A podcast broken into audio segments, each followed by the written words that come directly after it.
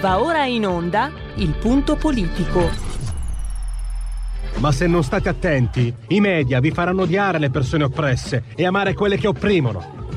Malcolm X. C'è una radio, Radio Padania, che io capita qualche volta di ascoltarla ed è veramente una paura ascoltarla, una, c'è una rabbia, una, un odio che è totale e non si può nemmeno pensare a fare spallucce, pensare che questo odio, siccome è irrazionale, occorre in qualche modo dimenticarlo. Occorre in qualche modo farlo rientrare nel dibattito politico. E poi sguatteri del padrone un cazzo. Sguatteri del padrone un beneamato cazzo. Vi invito però ad ascoltare ogni giorno per 5 minuti Radio Padania Libera.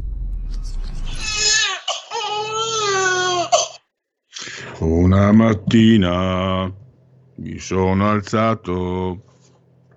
Bella ciao, bella ciao, bella ciao, ciao, ciao, ciao, ciao, ciao, ciao. Tra poco ce lo imporranno anche come inno di apertura qui a RPL. Intanto lo hanno proposto come inno nazionale, inno dell'Italia. Chi? Beh, non noi, di sicuro. Enrico Letta, Laura Boldrini, è una proposta di legge depositata a fine aprile e adesso se ne parla. E per usare l'ironia viene da dire, viene da pensare, viene da credere che eh, il PD si ritrovi col disco rotto, perché non è la prima volta che ci prova. Con Francesco Storace che avremo ospite qui in trasmissione al telefono, eh, ragioniamo però anche sulla, sulle lacerazioni che può provocare, che che può provocare non solo una proposta come questa, ma tutte le altre. No? Cioè, da quando Enrico Letta è eh, segretario del PD, cosa abbiamo visto?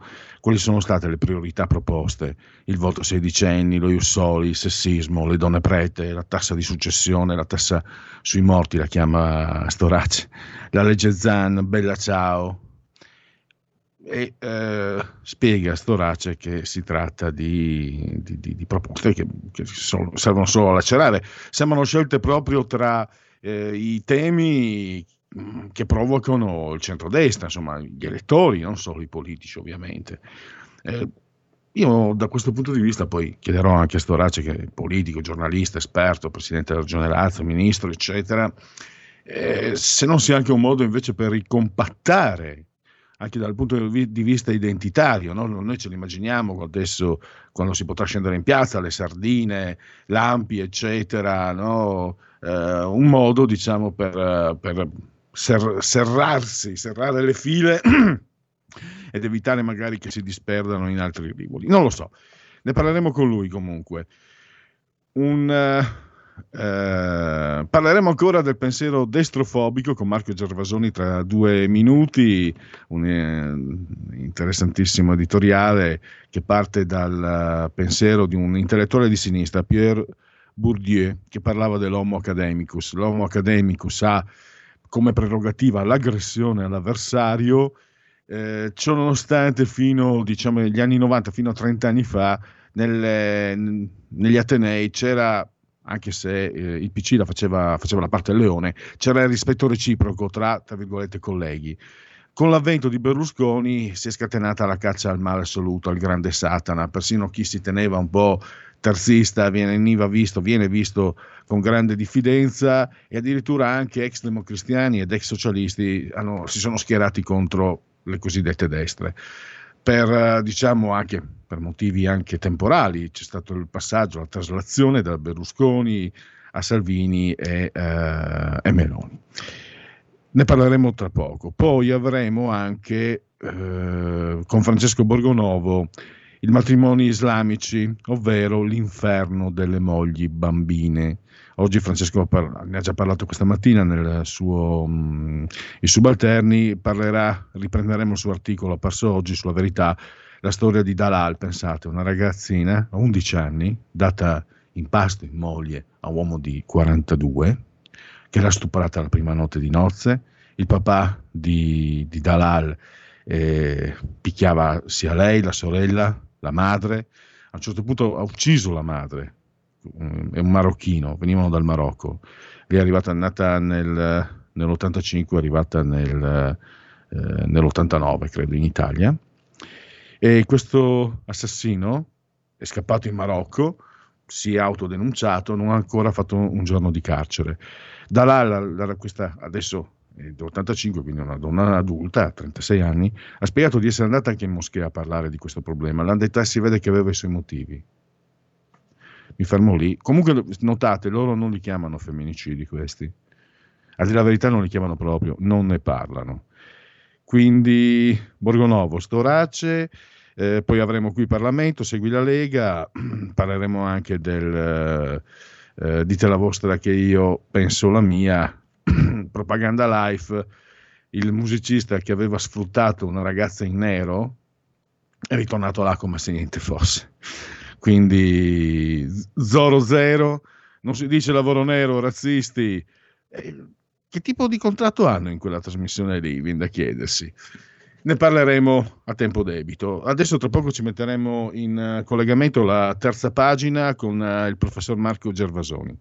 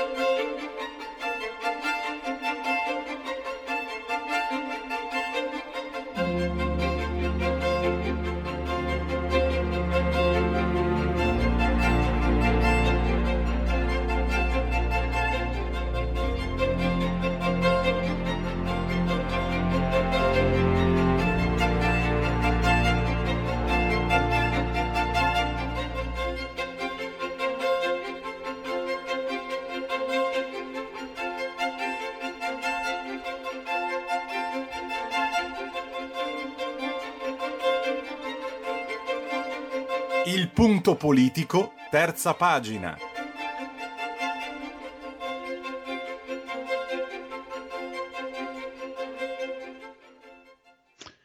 Dunque, dovremmo avere in collegamento il professor eh, Marchio Gervasoni. Se mi sente, eh, lo saluto e lo ringrazio per la consueta disponibilità. Buongiorno, grazie dell'invito. Allora, eh, Marco Gervasoni, abbiamo già parlato delle, delle vicende, ma oggi parliamo eh, di quelli che Francesco Borgonovo, professor Gervasoni, ha eh, definito i destrofobi o destrofobici. E lei ha fatto un'analisi partendo anche dal, dall'Homo Academicus, eh, citato da un intellettuale Pierre Bourdieu, un intellettuale francese peraltro di sinistra. Tra l'altro, parto dalla fine, ma do subito la parola per ricapitolare insomma, il suo eh, editoriale dove spiega anche la situazione nell'università. I suoi colleghi di storia, di storia eh, ce l'hanno più adesso con la Meloni, mentre in sociologia massacrano Salvini. Questa è un po' la differenziazione che si può vedere più nello specifico. Ma allora andiamo con ordine. Eh, chi è, che cos'è, quando nasce, come agisce l'Homo Academicus? Eh, L'Homo Academicus è il titolo di un libro di Pierre Bourdieu, che era un importante sociologo francese scomparso qualche anno fa, eh, di sinistra, anzi per certi aspetti di estrema sinistra, per le sue posizioni politiche.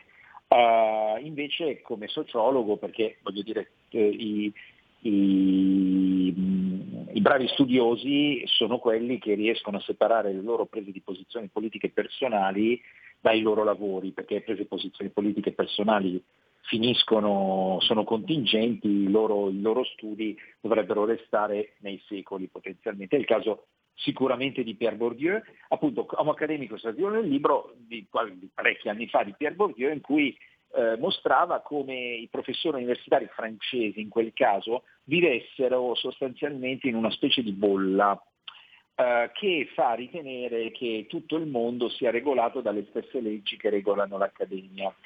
Uh, e ho un po' utilizzato queste categorie di Bourdieu per cercare di spiegare come mai uh, vada molto, uh, soprattutto negli ultimi tempi nell'università, l'insulto a Meloni, Salvini, vabbè prima c'era Berlusconi, in realtà risalgo proprio a Berlusconi, cioè l'origine è eh, l'odio nei confronti di Berlusconi, poi una volta che Berlusconi ha perso potere, e questo è abbastanza avvenire, a questo punto non è più diventato un oggetto di demonizzazione, anche se detto tra parentesi, se per caso dovesse diventare Presidente della Repubblica, altro che vilipendio su Twitter, vedremo, però insomma chiusa la parentesi, e invece Meloni e Salvini. Uh, dicevo, è un po' una battuta questa che sono più i sociologi a prenderselo con la Meloni e gli storici a prenderselo con Salvini. Non ho fatto naturalmente un'indagine però eh, l'impressione che Salvini mh, diciamo, eh, sia, fosse più odiato, sia più odiato, fosse più odiato per le questioni dell'immigrazione che interessano di più i sociologi, diciamo così, uh, mentre invece gli storici sono più coinvolti, diciamo così, di sinistra dalla Meloni, perché la Meloni sarebbe, diciamo, secondo loro, l'erede del fascismo ripeto secondo loro, ma insomma, eh, quindi eh, per questo il mio commento che è uscito sul blog di Nicola Porro qualche giorno fa voleva far capire a quelli che non sono universitari eh, che eh, diciamo, queste uscite Meloni a testa in giù, Meloni scrofa, come si è sentito, non sono qualcosa di strano, sono qualcosa che quando uno va a cena o a pranzo con eh, colleghi universitari, soprattutto di scienze umanistiche e di, e di, scienze sociali si sentono regolarmente. Quindi è più una questione antropologica, di tribù, eh, che, che, ideologica, che politica. Per questo, secondo me, loro, questi qui, eh, sono rimasti sorpresi dall'eco, perché c'è come, è normale dal loro punto di vista, dal punto di vista della loro tribù, mettere la Meloni a testa in giù, no? Eh, e quindi sono rimasti sorpresi e poi naturalmente piangono dicendo, invocando eh, eh, diciamo, eh, dicendo che sono, eh, c'è il rischio di censura quando sono loro ad applicare la censura contro chiunque non la pensi come, come loro, appunto. Per non parlare dei concorsi universitari in cui eh, uno studioso, uno storico che non fosse di sinistra eh, avrebbe molta difficoltà a, a vincerli. Ecco, e, e parlo, mm, diciamo, tanto, avendo tanto... fatto avendo fatto parte di diverse commissioni di concorso di diverso livello. Ecco, sì, appunto, ricordiamo che questa analisi parte dall'interno perché lei parla di suoi eh, colleghi. Eh, andando con ordine, però mi è parso di capire che eh, l'Homo academicus, diciamo che si è adattato, è diventato così per adattarsi alla, alla, al proprio habitat, fino all'avvento di Berlusconi comunque avesse nel proprio interno una sorta di diciamo, rispetto dei tra virgolette eh, colleghi che sbagliano, cioè coloro che non è, cioè c'era il monopolio del PC, però magari Marco Gervasoni, che non penso sia stato un professore del PC, veniva rispettato. Poi invece eh, è stato, ma è stato Berlusconi, Berlusconi cos'è stato? secondo lei professore, un effetto o una causa di questo, io no, mi permetto di chiamarlo imbarbarimento da parte di, quest, Tutte di costoro?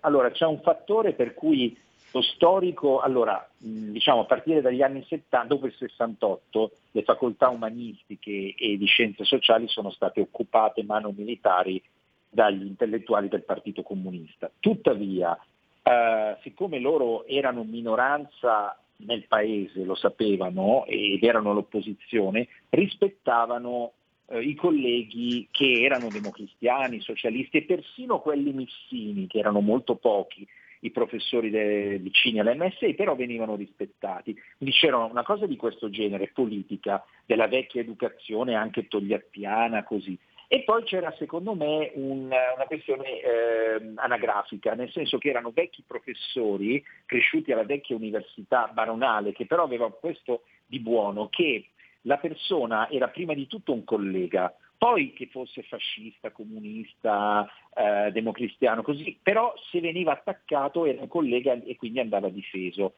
Invece adesso c'è un imbarbarimento, adesso la persona non è più un collega, la persona è un cane da, da far sbranare dagli altri cani. Eh, da un lato e, e, dall'altro appunto l'imbarbarimento da dove eh, Berlusconi perché? Perché crolla la prima repubblica, uh, a quel punto tutti i, i, quei pochi professori che erano democristiani, socialisti, repubblicani, eh, passano tutti con la gioiosa macchina da guerra di, di, di Occhetto, no? per cui i professori berlusconiani, con berlusconiani intendo gente che eh, è anche vicina ad AN, alla Lega, cioè all'alleanza di qualcosa, si riducono veramente sulle dita di una mano. Parlo eh, diciamo, soprattutto però delle facoltà umanistiche e di scienze sociali, non quelle ingegneria e medicina, però attenzione, quello che costituisce un'egemonia culturale, con tutto il rispetto per i medici e per gli ingegneri che sono figure molto importanti, però non sono i medici e gli ingegneri, cioè l'egemonia viene costruita nelle facoltà umanistiche e di scienze sociali. E uno dei grossi limiti del centrodestra vecchio è stato quello quando ha governato di non essersi occupato della cosa e di aver detto vabbè ma in fondo le facoltà umanistiche di scienze sociali sono in mano a questi quattro sfigati di sinistra, lasciamolo. Poi alla fine però questi quattro sfigati di sinistra eh, contribuiscono, come si vede anche in altri paesi, in UK, in Francia, in, eh, a, a, a, imporre in qualche modo un'egemonia. Per cui il, il, il, memo per l'eventuale nuovo governo di centrodestra, quando ci sarà, eh, non lasciamo le, eh, non diciamo che l'università è una cosa eh, diciamo di scarso interesse, perché l'università, oltre al fatto di formare giovani, eccetera, eccetera, però è un luogo fondamentale per la costruzione del consenso e dell'egemonia. Anche perché mi sembra, professore, che siano, stati, siano diventati un po' organici no? al potere dominante questi, questi professori di sinistra. Ma Anche realtà... per merito, lei glielo riconosce in qualche modo, loro sono molto molto compatti nel modus agendi, mentre invece la destra, eh, insomma, eh, quando qualcuno diciamo di destra generalmente viene attaccato, gli altri sembra che dicano meglio lui che a me. E diciamolo, io la penso così. Eh, sì, e... sì, sì, no, così. Io l'ho provato diciamo, sulla mia pelle svariate volte come eh, alcuni diciamo eh, soi-disant di destra, anzi soi-disant, che dovrebbero appartenere al campo della destra, ah, naturalmente da parte dei pochi colleghi di, di, di, diciamo, non annoverabili a sinistra l'unico diciamo, che abbia preso posizione Giovanni Ors Pubblica e Giovanni Orsina, lo, lo voglio ricordare, insomma, della Luis. Gli altri pochissimi hanno mandato dei messaggi, secondo i colleghi, però i professori universitari eh, sono una categoria particolarmente costituita da, da vigliacchi. Però è vera questa cosa, pensiamo anche per non parlare nel mio caso al caso di, ne abbiamo parlato la volta precedente, della sanzione a, um, al professor Marco Bassani. Eh, Bassani. Marco Bassani. Bassani sì. Eh, ha avuto, io sono intervenuto naturalmente in sua solidarietà, però non è che abbia visto tanta solidarietà nel campo, mentre invece immaginatevi, l'ho già detto l'altra volta nel mio caso, immaginatevi se Berlusconi fosse stato Presidente della Repubblica e se un professore di sinistra che, che scriveva sui social e su Repubblica eh, fosse stato indagato per vilipendio a Presidente della Repubblica, che cosa sarebbe successo? Eh, infatti, professore, mi permetto, non è la prima volta che lo ricordo. Mi ricordo una giornalista, della quale francamente adesso non rammento il cognome, era del, diciamo, Santoriana nelle trasmissioni di Santoro. Qualche anno fa venne bocciata l'esame di giornalista professionista, quello che io avessi superato mi viene da sorridere. E fu, pre- fu sbeffeggiata, si dice in, in gergo giovanilista, perculata da libero scese in campo addirittura il presidente dell'ordine dei giornalisti dicendo che tutto sommato l'esame non era così importante che io commentai così la notizia, commentando la notizia mi sfuggì. E allora dimettiti dal fare il presidente dell'ordine dei giornalisti se l'esame. Però questo è il segno di come loro cioè questa figura non era una figura, era veramente di secondo piano questa ragazzotta, però sono scesi pezzi grossi addirittura no? in campo, non, si, sì, non sì, devi sì. toccare uno nostra, del nostro recinto, tu non è, lo puoi toccare, quello è il messaggio, invece a destra, guarda che se lo prendi quello lì di destra, te lo, tienilo, tienilo pure, tienilo, mangialo, fai quello che vuoi. E lì eh, dovremmo che... fare un, un, po' di, non dico autocritica, no, ma di, di analisi. Da, c'è l'idea che in fondo presso alcuni, eh, voglio dire, siccome fatto fuori quello a destra, altri a destra dicevano vabbè così c'è più spazio per me. Eh, poi c'è in, realtà, c'è in realtà una sorta di, questa è una cosa però più seria, in una parte della cultura di destra, soprattutto quella proveniente secondo me dal, dal movimento sociale, eh, c'è una sorta di sudditanza eh, nei confronti della cultura di sinistra. Loro, siccome non la conoscono, eh, pensano che la cultura di sinistra sia qualcosa di cui avere un timore reverenziale, mentre invece chi la conosce un pochino dall'interno sa che oggi è sostanzialmente fuffa, però questo timore reverenziale che loro hanno li porta ad avere un atteggiamento, diciamo, un po' vigliacco, diciamo così. Ecco, io non voglio fare nomi per carità di patria, però insomma... Eh, eh, eh, professore, anche questo, eh, da quando io ho intervisto, ho il piacere di intervistarla, e ho, ma, beh, io sono particolarmente ignorante, ma ho scoperto autori non di sinistra, ma anche di destra, proprio chiaro di destra, portatori di pensieri originali che secondo me magari sono io che ho entusiasmo così nonostante la mia età ogni tanto ho questi innamoramenti questi entusiasmi dovrebbero sfondare, no? per usare un termine proprio gergale, dovrebbero essere veicolati per essere conosciuti e sarebbero condivisi perché sono originali, sono nuovi. Se non li condividi nel senso che non la pensi come loro, dici però è un pensiero originale. E io vedo, professore, che ho avuto la fortuna di trovare lei anche tutta la sua disponibilità, ma poco altro in giro, purtroppo. Ci fossero case editrici, giornali, telegiornali che appoggiano, che portano avanti sarebbe anche più bello per il confronto. Io sono ancora ingenuo, sono uno di quelli di una volta, di quelli che pensano che il confronto sarebbe la, la, la parte migliore della, della, dell'esistenza sociale.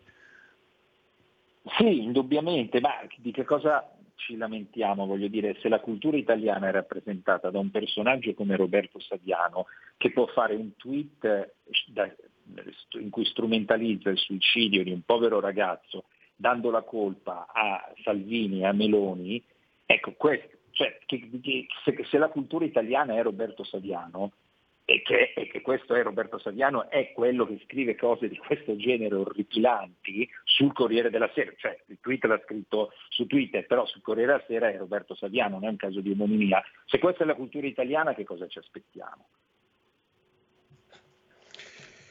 E io per una volta sarà il lunedì, io rilancio proprio perché c'è Roberto Saviano che secondo me chi non è dall'altra parte dovrebbe, cioè, dovrebbe spingere. Eh, cioè, scu- scusi, ma eh, sarà meglio, ma cioè, a parte voglio dire la qualità, io non oso neanche paragonare, ma dal punto di vista del portato della conoscenza, della cultura che è in grado di trasmettere, sarà molto meglio Marco Gervasoni di Roberto eh, Saviano. Ovviamente non mi permetto neanche lontanamente, non c'è nessuna comparazione voglio, è, è, quello che voglio dire, che, che, che manca da, dalla parte che non è di sinistra.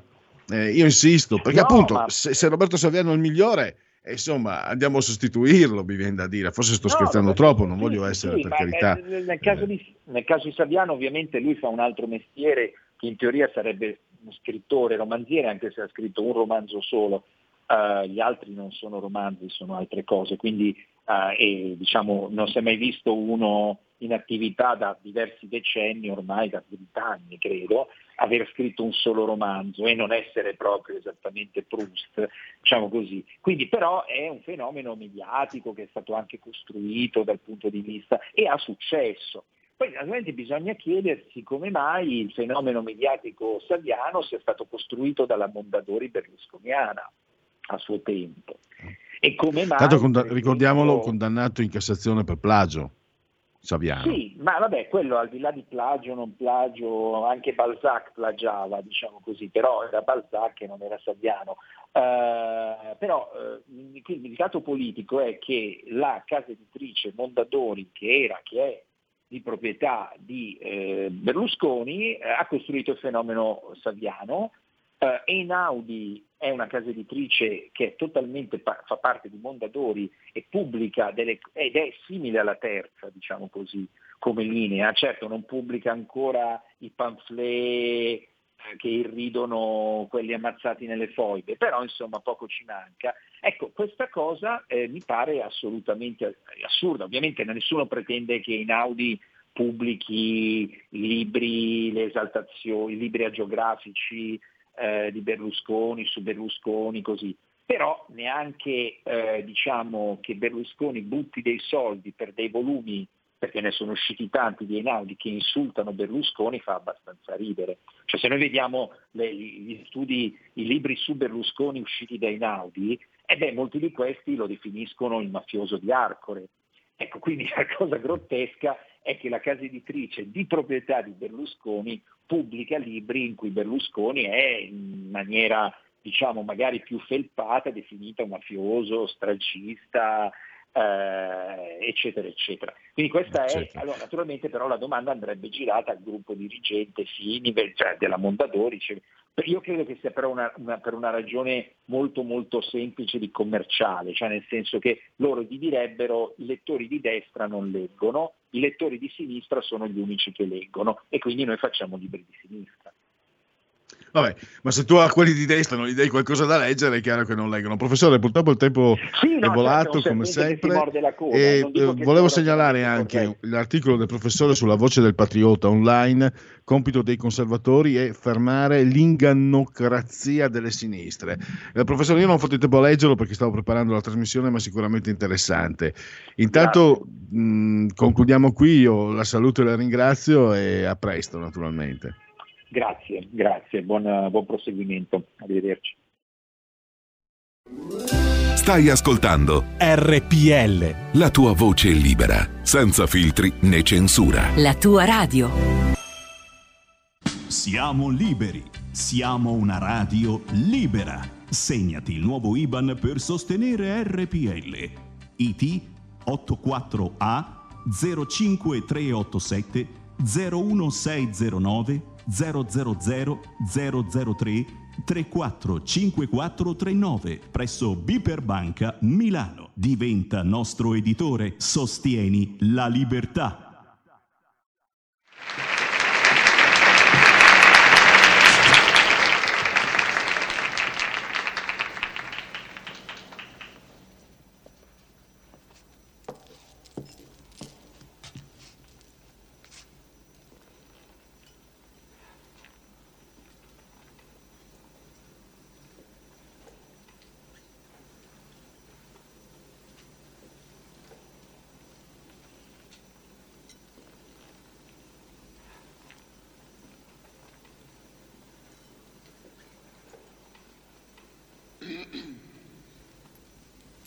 Dedicate this to my father, Francis L. It's a song um, the girls in the band wrote, Lisa and Wendy.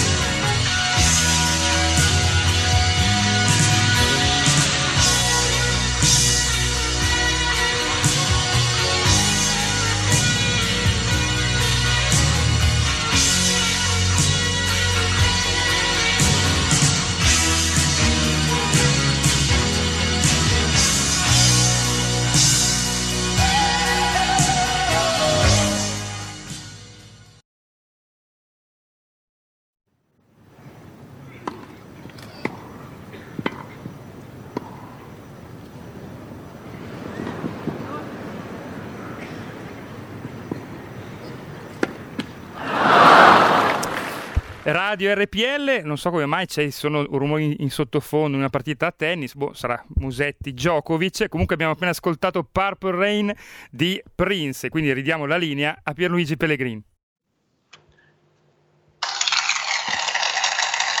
E ridiamo gli applausi al grande Giulio Cesare Canelli assiso sulla tolla di comando in regia tecnica. Allora, stiamo seguendo Lorenzo, che lo si chiami Musetti, ottavi di finale del Roland Garros contro il grandissimo Djokovic. Eh, ha vinto il primo set l'italiano, adesso è 5-5 nel secondo, se non sbaglio, ma se ci sono aggiornamenti. Ora, ora è, Giù- se- è 6-5 per Musetti, però serve Djokovic per rimanere nel set, altrimenti ci sarà un secondo tie break. Quindi eh, ci permettete un piccolo conflitto di interessi, credo che addirittura a Giulione il tennis piace ancora più che a me, a me piace più ancora la box, il pugilato, ma ah, mm, io da paresiarca vi dico, io amo follemente Djokovic e tifo per Djokovic, perché penso che gli sport individuali non debbano prevedere un tifo di nazione che proprio non ha senso. Però sono molto curioso e vi dico anche per due motivi, poi arrivo subito al dunque, eh, per carità andiamo avanti. Primo perché un mio carissimo amico nel 1998 vide in un torneo, credo addirittura in Svizzera perché aveva parenti, ha parenti che sono lì al confine eh, su a Como, mi disse ho visto un ragazzo che secondo me diventerà il più forte tennista del mondo, Federer, e l'ha azzeccata. Sempre questo amico mi ha detto che Lorenzo Musetti secondo lui è molto più forte di Sinner e per tutti Sinner è molto forte. Quindi perché poi te, eh, diciamo avere a cuore, perché dico, io- io- a me piace dire purtroppo, ma quelli sono fatti miei, perché vivo in Italia, amo il tennis, se i tennisti italiani hanno successo si parlerà di tennis e a me se si parla di tennis fa sempre molto piacere. allora, anche se sono tifoso del... ah, ho sospeso il mio tifo dall'Inter perché non sopporto quell'allenatore che c'è adesso, quindi mi sono autosospeso dal tifo interista e mi sono, diciamo, non arruolato, diciamo che per motivi anche geografici, Forza Venezia, grande Venezia, il Venezia di Paolo Zanetti. Allora, questa RPL non è Radio Sport, 15.40 in simultanea co- avec nous, come dicevano i miei avi francesi. Avete sentito il grande Giulio Cesare Carnelli assiso sulla tolla di comando in regia tecnica, entrambi sospesi a 117 metri sopra il livello del mare. Le temperature raccontano di 26 gradi centigradi sopra lo zero. Temperatura interna 20.1 invece quella esterna, 92% l'umidità, ce la fa. La pressione è pari a 1016.1 millibar il tutto nel decimosettimo giorno di Pratile, mese del calendario repubblicano, per i gregoriani si dice manchino 207 giorni alla fine. Per tutti è un lunedì, lunes 7 di giugno anno domini 2021, 20 e 21 che dir si voglia. Come sempre un abbraccio forte, forte, forte, forte, forte alla signora Angela, alla signora Clotilde, alla signora Carmela, loro ci seguono dal televisore, il canale è 740, 740, 740, 740, ma ci seguite anche numerosissimi cullati dall'agido suono della radio DAB, ormai il DAB è dappertutto e quindi automaticamente RPL dappertutto ma anche grazie all'applicazione Android attraverso ci potete seguire attraverso gli smartphone, i cellulari, i tablet, l'iPhone, la smart television, la Fire TV. Alexa, accendi RPL radio, ve ne saremo riconoscenti, passaparola ovviamente, dal portale del quotidiano La Verità su YouTube, da internet. Ce n'è insomma. Esauriti ed esauditi convenevoli formulaici, io direi di far partire, ci sono due foto in condivisione sulle quali Lombroso avrebbe sicuramente speso qualche riga di... Guardate questo, guardatelo, guardatelo, guardatelo. Ecco, Lombroso avrebbe già spiegato molte cose di lui, di costui, dal viso che si ritrova, ma soprattutto dal comportamento, perché dal viso si può poi arrivare ai comportamenti che ha avuto. E andiamo con dite la vostra che io penso la mia. Dite la vostra, che io penso la mia. Il telefono, la tua voce, allo 02 6620 3529. Anche al numero di WhatsApp 346 64 27 756. Allora, costui, il cui sembiante, sul cui sembiante Cesare Lombroso avrebbe speso sicuramente qualche parola, è, eh, è in condivisione Facebook la foto. Roberto Angelini. Chi è? non lo conosceva nessuno, è un musicista di propaganda live, se non che è accaduto qualche settimana fa che sia stato multato e si sia lamentato perché lui aveva assunto una ragazza in nero, cioè lui la sfruttava e si è anche infuriato per essere stato multato per calmare le acque lo hanno diciamo, sospeso dalle trasmissioni un di, dopo un paio di settimane è tornato e guardate che bella faccia che ha guardate che faccia è tutto contento e tanto lui ha guadagnato la ragazza in nero meno. E mh, mm, non c'è altro da dire nella trasmissione condotta da uno che ha come soprannome Zoro.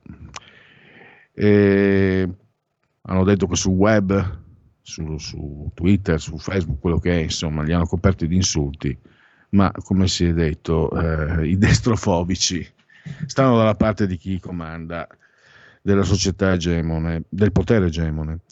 Eh, perché ci può anche essere un potere non egemone, se ci pensiamo. Anzi, quello che subiamo, quello sotto la cui ala protettrice si accucciano costoro, è quello egemone in Italia e non solo.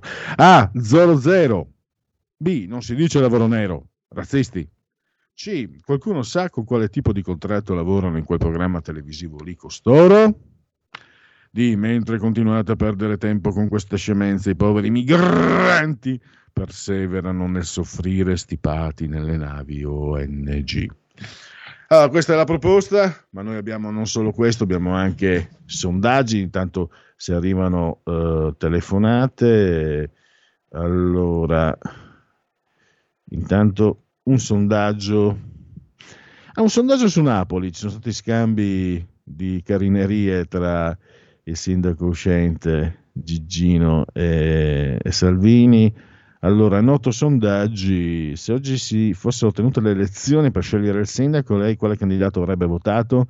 Gaetano Manfredi, il 43, Catello Maresca, 38, Antonio Bassolino 6, Alessandra Clemente 6, eh, Sergio Rastrelli 4 quindi il candidato se non sbaglio Gaetano Manfredi è il professore universitario che era indagato per il crollo della casa dello studente dell'Aquila. Ma i 5 Stelle va benissimo lo avevano anche fatto ministro. Tra l'altro eh, dopo aver mangiato dopo aver fatto una scorpacciata colazione di pane e volpe la prima cosa che ha detto quando si è candidato a Napoli sono tifoso della Juve certo, queste sono cose che forse neanche a me potrebbero succedere. E allora eh, andiamo avanti con un altro sondaggio, lo apriamo. Il, ehm, questo è il sondaggio SVG, eh, committente la 7.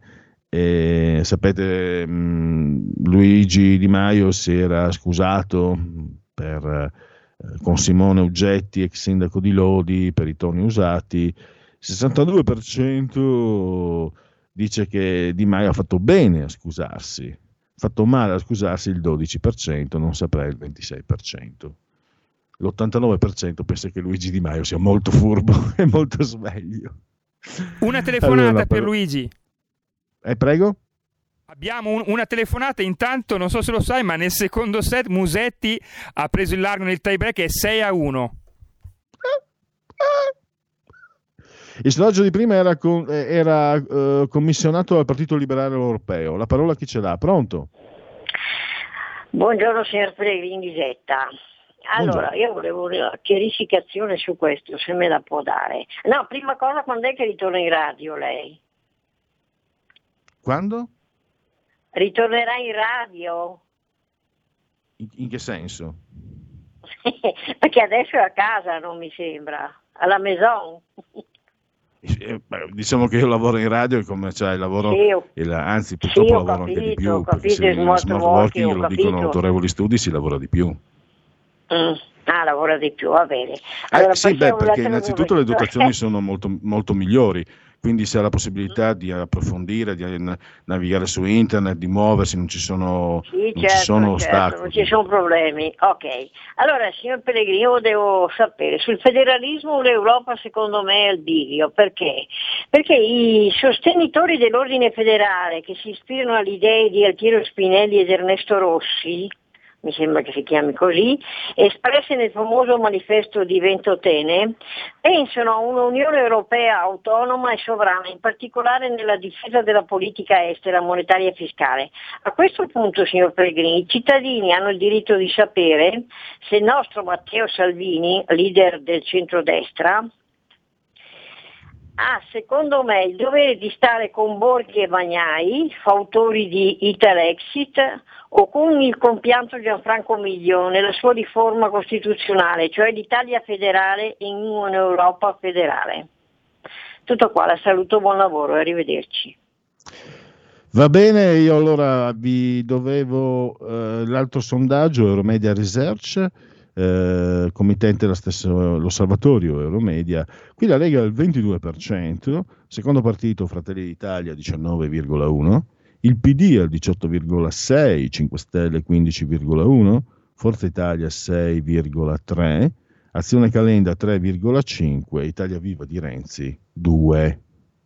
Mentre Pierluigi io informo gli ascoltatori che Lorenzo Musetti ha vinto anche il secondo set al tie break e quindi conduce 2 set a 0 in un lunedì che comunque rimonta, tranquillo che non le rimonta, stai tranquillo. In un lunedì comunque Pierluigi che diciamolo ai nostri ascoltatori e appassionati di gesti bianchi resterà comunque negli annali perché è storico, era dal 62 che tre italiani non arrivavano agli ottavi del Roland Garros. E tra l'altro Berrettini è già, è, è già passato ai quarti visto che Federer si è eh, ritirato. Lì una pecca anche da parte degli organizzatori che gli hanno fatto concludere la, la partita a luna di notte, cioè Federer 40 anni cioè, cerca di preservarlo, farlo giocare alle 2 o alle 4, ma non certamente all'ultima partita in tabellone. Cosa ne pensi di questo? Che Federer comunque sai è una macchina di attenzione da soldi. Eh, io credo io lo dico così, questo è un pur parlé. Io penso che Federer abbia affrontato Roland Garros non in perfette condizioni fisiche e penso che abbia pattuito che uh, al primo segnale avrebbe lasciato. E poi la, la, partita lì può essere anche qualcosa che francamente non conosco i meccanismi organizzativi eh, può essere anche un, un, inciampo, insomma. Cioè a Roma abbiamo visto i 5 Stelle fare molto peggio, Carlo Azeglio, Ciampi senza la G, abbiamo visto la sindaca Raggi eh, battezzare un'iniziativa eh, per Roma e, e, sullo sfondo ha messo la, un anfiteatro di una città francese, gabbandolo come Colosseo di Roma. Quindi io li perdonerei i miei avi, cioè no, i miei avi francesi sono un altro discorso, io perdonerei gli organizzatori francesi per queste errore, anche, anche perché comunque adesso ha tutto il tempo per prepararsi per Wimbledon e sinceramente dopo quello che è stato uno dei momenti più alti della storia dello, di tutti i tempi dello sport, cioè la finale di due anni fa tra Djokovic e, Federer, e tra l'altro con quel, maledetto tie break al 12, dodicesimo gioco, io non so chi l'abbia inventata quella roba lì, veramente una sciocchezza assoluta. So che è stato. Tu l'hai visto, Giulio, quella finale due anni fa? Sì, sì, l'ho vista. Mi ha ricordato Borg McEnroe eh, dell'84, mi sembra.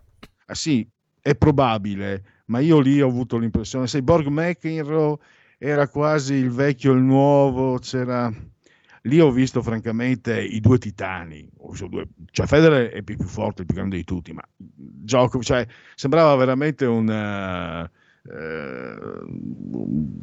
uno scontro di quelli che sai non, non ne vedrai più altri, con una tensione emotiva, con una, zero percentuale di errori, a parte una, uno, uno, smash mi sembra perso da, da che Federer ha buttato. Vabbè, basta. Eh, eh, Pierluigi, scusami, non ti ho detto che fra due minuti partirà il qui Parlamento con Claudio Borghi. Ah, Claudio Borghi Aquilini. Allora, fammi finire. Dunque, eh, la, la, mm, il problema immigrazione, chi l'ha affrontato meglio? Eh, Matteo Salvini, sempre nel sondaggio di prima, cioè una prosecuzione. Matteo Salvini con, uh, con Conte primo ministro per secondo il 28, eh, Luciano Lamorghe, Lamorgese 11, eh, Luciano Lamorgese 8, Marco Miniti 6 col governo Gentiloni eh, e poi Angelino Alfano 2. Nessun governo è riuscito a portare risultati positivi per il 29%. Questo dovrebbe essere il terzo sondaggio e poi faremo... Eh, scusa, abbiamo una serie di sondaggi veloci. Allora, questo è il termometro politico, fiducia Draghi, dunque 56,1, molto abbastanza, e 42,9, poco per nulla. Poi abbiamo magistrati, eh, sarebbe a favore della separazione della carriera dei magistrati, appunto anche uno dei temi dei quesiti referendari portati avanti da Lega e Radicali. Allora, 62, 70, 72, 78, 78,9%, quindi percentuale bulgara molto abbastanza per la separazione. E poco, per, e poco nulla invece il, il 10,6%, veramente pochi, non sa il 10% politici, ai politici va applicata la presunzione di innocenza, 30,6 d'accordo e 60, 64 invece non d'accordo e 5,4 non so. I criminali mafiosi, le pene sono troppo leggere per tutti, 32,4, troppo leggere per i grandi criminali, 38,4, adeguate 16,4, troppo pesanti per i piccoli reati 8,5, le pene sono troppo pesanti per tutti, lo pensa solo l'1,1. E la scarcerazione di Brusca ritengo sia giusta in via di principio e sono contrario all'ergastolo, tanto più a quello ostativo, 5,1. Avrebbe meritato l'ergastolo per i suoi crimini, ma se la sua collaborazione ha permesso arresti di esponenti di Cosa Nostra, la ritengo giusta, 36,9, non è giusta, sarebbe dovuto rimanere in carcere, 29,3 sono contrario, non dovrebbero essere previsti benefici di questo genere, 26,5. E chiudiamo con uh, le intenzioni di voto secondo il termometro politico, Lega in testa col 22,4 il PD al 20, 19,1 Fratelli d'Italia, 15,7 5 Stelle, 6,2 Forza Italia, Azione Calenda 3,2, Italia Viva Renzi 2,8. Allora io mi fermo, abbiamo 5 minuti fino alle 16 con eh, Claudio Borghi Aquilini per qui Parlamento e poi la speciale terza pagina con Francesco Borgonovo. Qui Parlamento. Signor Ministro. Eh, era il 29 febbraio del 2020 quando il suo predecessore, nel mentre che eh, annunciava le misure di lockdown total, assoluto e stringente, veniva qua in Parlamento a dire che non c'era problema perché erano pronti 3,6 miliardi per gestire eh, il, eh, la chiusura delle, delle, attività produttive. Quanto fu stata sbagliata quella stima, direi, sotto gli occhi di tutti. Per cui saremmo a domandarle, ora che un po' di dati sono ormai disponibili e dato che le fonti sono le più disparate, se da parte del Ministero c'è una stima di quanto è il costo, quanto è stato il costo del, del, in termini di perdita di PIL imputabile al lockdown e quanto abbiamo guadagnato invece iniziando a riaprire rispetto a una chiusura totale come invece era prospettato essere. Grazie. Il Ministro dell'Economia e delle Finanze Daniele Franco ha facoltà di rispondere. Prego. Uh, grazie. Uh, la maggior parte delle valutazioni uh, quantitative disponibili si riferisce all'impatto sul sistema economico prodotto dalla, pri- nella prima fase dell'epidemia. I positivi, i diretti e indiretti dell'industria. E sul ricominciare a è una cosa veramente pesantissima per cui quello che secondo me è mancato e talvolta ancora manca è un attento bilanciamento del rischio-beneficio. Oltretutto tenuto presente che sono ormai numerosi gli studi che si stanno eh, depositando da parte della comunità accademica e scientifica che indicano come vaga o dubbiosa l'efficacia del lockdown stretto come strumento di contenimento dell'epidemia. Per cui, a fronte di evidenze scientifiche che stanno mettendo in dubbio l'efficacia di questo strumento e a fronte invece della certezza dei numeri eh, della, della perdita delle attività economiche, io penso che alla fine noi dovremmo essere molto attenti e spostarci invece molto di più sul, sulle riaperture e sul ricominciare a considerare che il miglior ristoro è il lavoro, non eh, un, un, aiuto che pure è necessario. Eh, l'economia aspetta di tornare a vivere. Grazie Ministro. Qui Parlamento. Siamo liberi, siamo una radio libera. Segnati il numero del conto corrente postale per sostenere RPL 3767 1294 intestato a RPL via Bellerio 41 20161 Milano. Diventa nostro editore, sostieni la libertà. 2 per 1000 alla Lega. Sostieni la Lega con la tua firma. Scrivi il codice D43 sulla tua dichiarazione dei redditi. Assegnare il tuo 2 per 1000 al codice D43, D43, D43 non costa nulla. Aiutaci ad aiutarti. Il tuo supporto è prezioso. Ricorda, D43 per il tuo 2 per 1000 alla Lega di Salvini.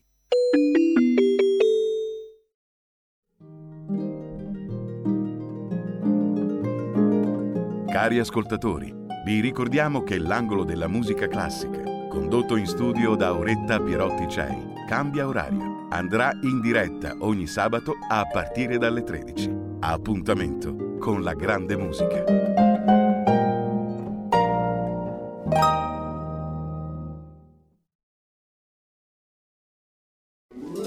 Stai ascoltando RPL. La tua voce libera, senza filtri né censura. La tua radio.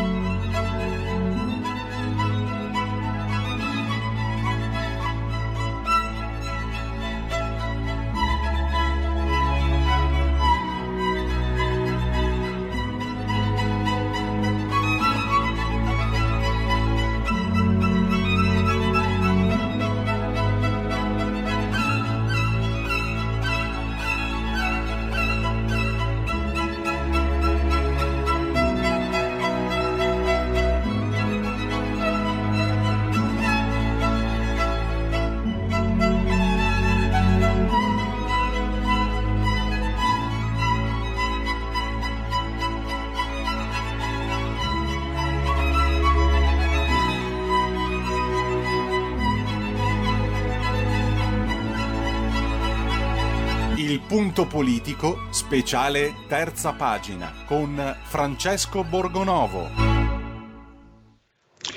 In condivisione a pagina Facebook eh, potete vedere a pagina 3 della verità, c'è una foto, una bambina di 11 anni, Dalal, stuprata la prima notte di nozze, lei 11 anni, 41 il, chiamiamolo marito. Una ragazza di origine marocchina arrivata a 4 anni, all'età di 4 anni in Italia. E questo è, e questo non è mai chiamato da coloro che tirano le fila a femminicidio, anzi non è chiamato per nulla, viene deliberatamente ignorato da femministe e tutto il resto. Non da noi, non da Francesco Borgonovo che abbiamo in linea, che saluto e ringrazio, che oggi è al secondo, al secondo round, al secondo set, visto che il tennis sta facendo parlare. Francesco, benvenuto. Eccoci, buon pomeriggio a tutti, ben ritrovati. Ecco, allora um, hai, hai, portato alla luce questa testimonianza. Noi sappiamo purtroppo che ce ne sono tante altre. E... Ti do la parola, insomma, perché leggendo l'articolo, eh, quello che è successo a questa ragazza eh, è devastante, è atroce. Eh, addirittura lei che va in moschea per parlare del padre che ha ucciso la madre ed è riparato in Marocco però in Marocco non ha fatto neanche un, di, un giorno di un'ora di carcere e in moschea le dicono e eh, avrà avuto i suoi motivi. Questo è una, un quadro reale che sta accadendo adesso, è già accaduto e accadrà ancora, nella, nell'ignoranza più totale, cioè nel, nel disinteresse più totale di chi invece magari preferisce eh, la legge Zan, lo Jussoli, Bella Ciao, eccetera, eccetera, eccetera. Purtroppo queste sono, queste sono storie che a partire dal caso di Ina Salem eh, di alcuni anni fa a Brescia abbiamo visto tante volte. Eh, noi sentiamo parlare tanto di razzismo degli italiani nei confronti degli stranieri, sentiamo parlare di tutte queste cose no, continuamente, di sessismo dei maschi italiani contro le donne italiane, di, di di, per episodi anche, so, se ricordate la storia della nazionale cantanti eh, della partita del cuore, ne abbiamo parlato sui giornali e televisione per tre giorni. Invece purtroppo di altre cose non si parla mai, o si parla con superficialità o con scarsa attenzione. Eh, della storia di Saman a Basta si è parlato pochissimo, si comincia a parlare adesso dopo che ci sono state un po' di polemiche che sono uscite queste cose sconcertanti, però non ci sono stati editoriali, servizi, inchieste, no? tutto questo non c'è stato.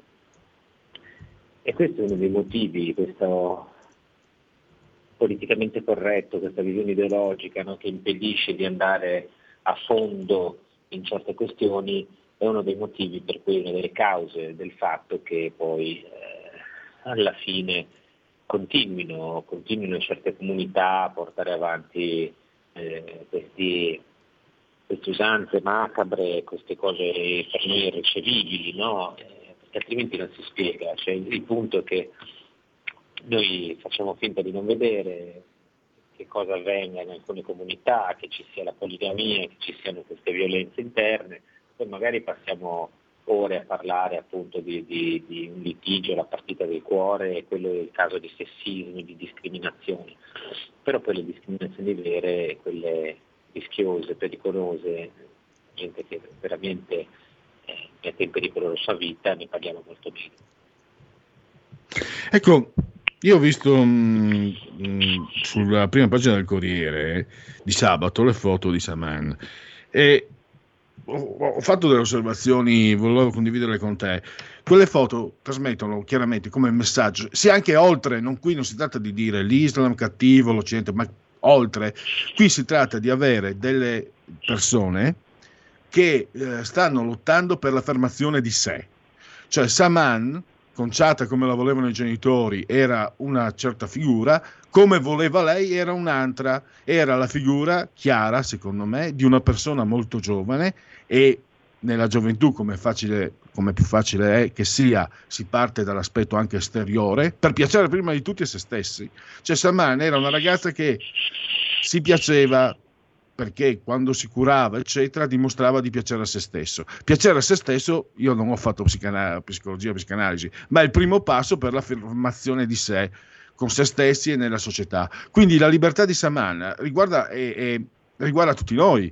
Per questo è infinitamente rimarchevole, colpevole, vergognoso, insomma c'è una serie di aggettivi il volerlo ignorare, perché eh, così, in un certo senso, perché anche mh, i, i, passaggi che ha dovuto affrontare Saman, purtroppo anche la morte addirittura, sembrerebbe, speriamo, non, non, so se ci sono speranze, tutto sommato non li vedo poi distanti dall'affermazione di sé di un ragazzo trans, per esempio. Io, mh, ma anche di tanti ragazzi che eh, non hanno diciamo, situazioni di quel genere, ma che hanno comunque problematiche per venire fuori, per uscire e quindi eh, la trovo una, una, situazione collettiva da condividere, bisognerebbe parlarne. Io avevo anche detto, se se ne parla in televisione non lo si nasconde, anche, anche le famiglie di origine isla, islamiche guardano la televisione, magari il problema arriva in casa e un po' se ne parla. Un processo in pretura, quando parlò dello stupro, era nel 1980, e deflagrò, se ne parlava in classe e, e, c'erano quelli come me che trovavano veramente, cioè si vergognavano di essere maschi nel, nel, sentire certe affermazioni che uscivano da quel processo, altri invece che magari invece avevano posizioni dall'altra parte, diciamo più maschiliste si direbbe oggi, più schifose dico io, e lo dicevo già 40 anni fa, e, però è aiutato e quindi può, non, non dico che siano diminuite le violenze in casa, però ha, ha, portato il problema nelle case. Quindi tanti, tanti sbagli si commettono nel, nel, fare l'opposto di quello che fai tu, di quello che fa la verità, portando alla luce questi casi. Guarda, sono casi veramente che brutti da raccontare perché sono terribili, c'è quel racconto di lei, eh, Dalal terribile, una bambina di 11 anni che viene costretta sposarsi, che la prima notte di nozze viene portata in questa camera con tutte le lenzuola bianche perché ovviamente si deve vedere il sangue la mattina dopo sulle lenzuola, quindi le lenzuola devono essere bianche. E questa è una cosa che, che succede sotto i nostri occhi e facciamo, l'abbiamo fatte, fatta così, eh, l'abbiamo fatta passare troppe volte, no? come se fosse una cosa secondaria. Cioè, io oggi leggevo l'articolo di Michela Murgia in prima pagina sulla stampa che diceva in Italia esiste il razzismo sistemico. No? Italia è come se fossimo so, dall'Alabama degli anni 50. E, e poi dopo eh, ci accorgiamo che queste ragazze eh, in quanto musulmane eh, sono condannate e, e, nei loro confronti il vero razzismo. Il vero razzismo è nei confronti di chi eh, subisce davvero oggi delle persecuzioni e non viene calcolato, non viene ascoltato perché si ha paura di sfiorare no, la religione musulmana o, o di fare la figura di quelli di destra perché si parla della comunità pakistana e, nei confronti di questo è eh, razzismo, abbandonare queste, queste, persone perché non si ha il coraggio di andare dentro fino in fondo a questi drammi culturali che esistono e non si possono negare. E così questa storia che vi ho raccontato sul giornale di Dalal l'impressione le date perché eh, il suo matrimonio avviene nel 1996, no? quando lei ha 11 anni, e quanti anni sono passati dal, dal 1996 e queste cose continuano a succedere. Continuano a succedere a delle ragazze che vivono in Italia, no? Non succedono in Pakistan, succedono qui. Dal 1996 a oggi evidentemente non è cambiato niente, anzi la situazione è peggiorata perché, come abbiamo visto, una ragazza ci ha rimesso la vita e, e di poche ore fa insomma, la conferenza stampa della, de, de, degli investigatori di Reggio Emilia che dicono tutto che avevano programmato, no? che, che Saman aveva paura, che aveva detto al fidanzato se non mi senti per 48 ore chiama la polizia. Ecco, questa è, è la situazione finché non... Eh, questo non l'avevo... Non... Mi era sfuggita, chiedo scusa eh, la, la, la, conferenza stampa. E, e, per chiudere, per andare anche a concludere, Francesco, eh, pensavo anche che queste ragazze in Asalem sono anche la parte, la parte no, la parola vincente non mi piace, eh, la parte sana della nostra cultura, mi viene a dire civiltarmi troppo, cioè queste ragazze tra la cultura islamica e diciamo la nostra, scelgono la nostra. E questo dovrebbe essere a maggior ragione un motivo per preoccuparsene, per seguirle, per portare in luce. Perché tra l'altro è un bel segnale con la loro scelta queste ragazze, io parlo per me, eh, perché eh, è un bel segnale che da, cioè, io sono convinto che, che, la società occidentale sia marcia, schifosa, ormai marcita, sia completamente in disfacimento ed è, ed è, e sia meglio per tutti se si dissolve il prima possibile. Questa è la mia visione personale apocalittica del cavolo. Però con queste ragazze che mi dicono no, no, mh, mm, eh, Ciccio Pelle, guarda che tu avete delle cose che valgono ancora e noi scegliamo queste eh, le vostre. L'altro mi lascia anche comunque smarrito il fatto che ci siano persone che do, risiedono in Italia per tanti anni e non si fanno permeare e trattano le, le, le, le figlie, che lì è un modo comunato per, per, cioè è la donna che deve essere sottomessa, è la donna che fa paura, la donna con, con la sua liber, possibile libertà, con la sua possibile bellezza. E tra l'altro notare anche che le Michele Murgi, lasciamo perdere, non le chiamano mai, non li chiamano mai femminicidi questi, evitano accuratamente, a parte che non li nominano proprio, ma se proprio devono parlarne, mai non si usa il, il termine femminicidio, come se fossero eh, ragazze morte di serie B. Ma eh, sì, ovviamente se ne fregano di questi casi.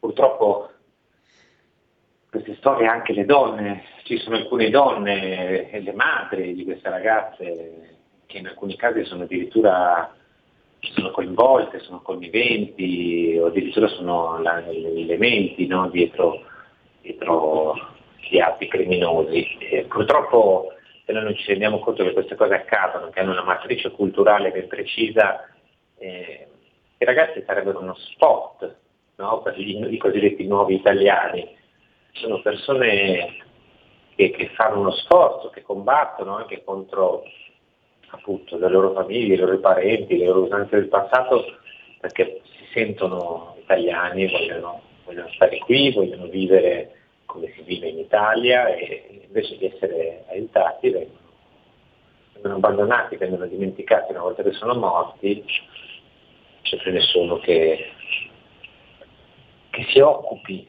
dei loro casi e che, che, li porti come modello per dire le robe non devono più avvenire.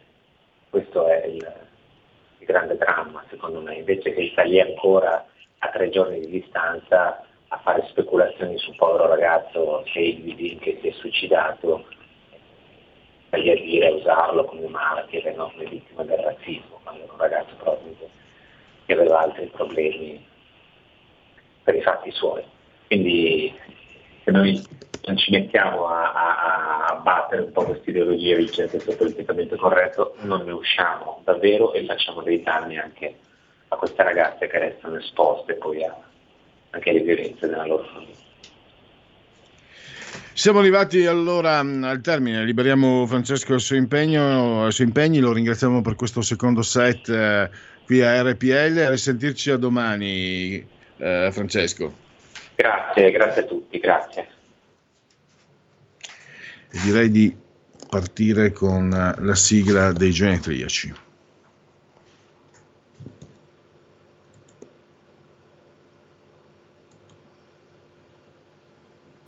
La verità è che sono cattivo, ma questo cambierà.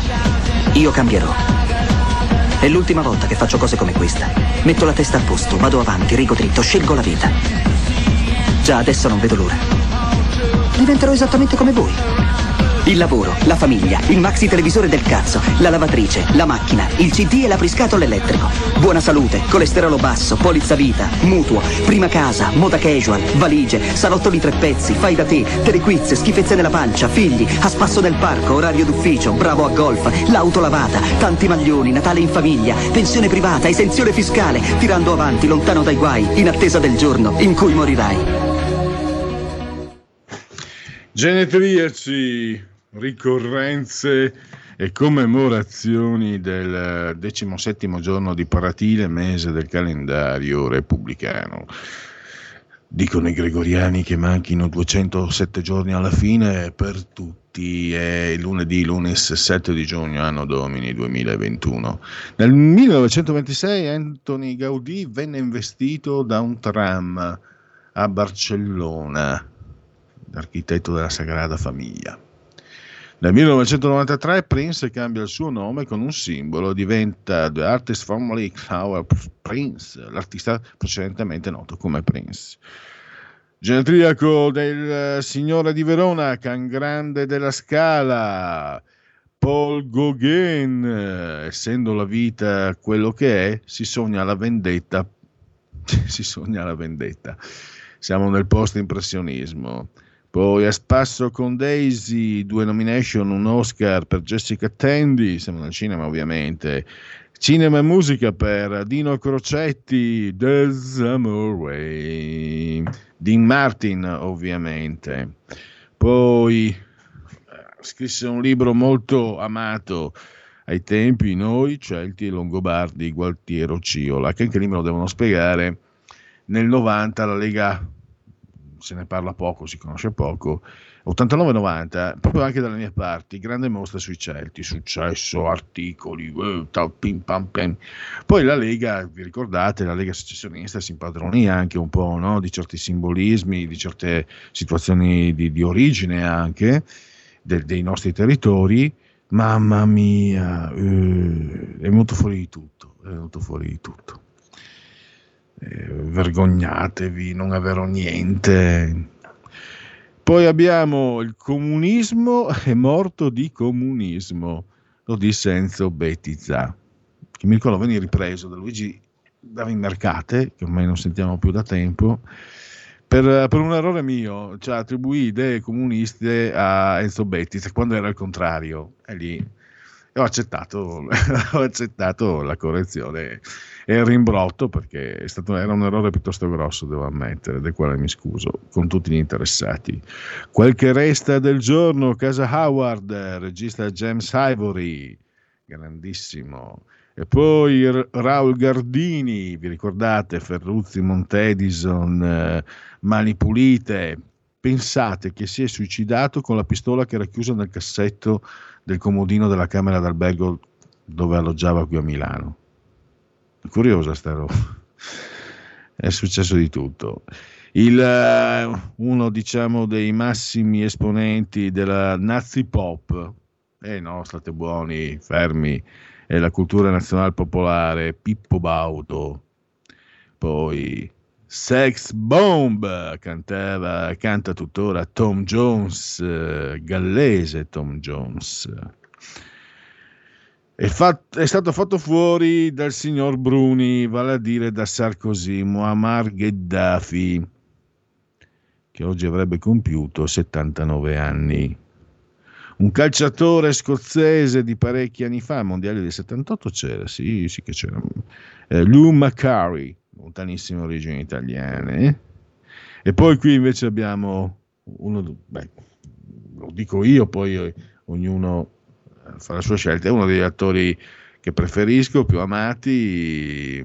Io sono affezionatissimo per tanti motivi a Darkman, eh, Liam Neeson, che poi invece eh, interpretò Schindler, Oscar Schindler, Schindler List, eh, ebbe una nomination, non ha ancora avuto Oscar eh, Liam Neeson.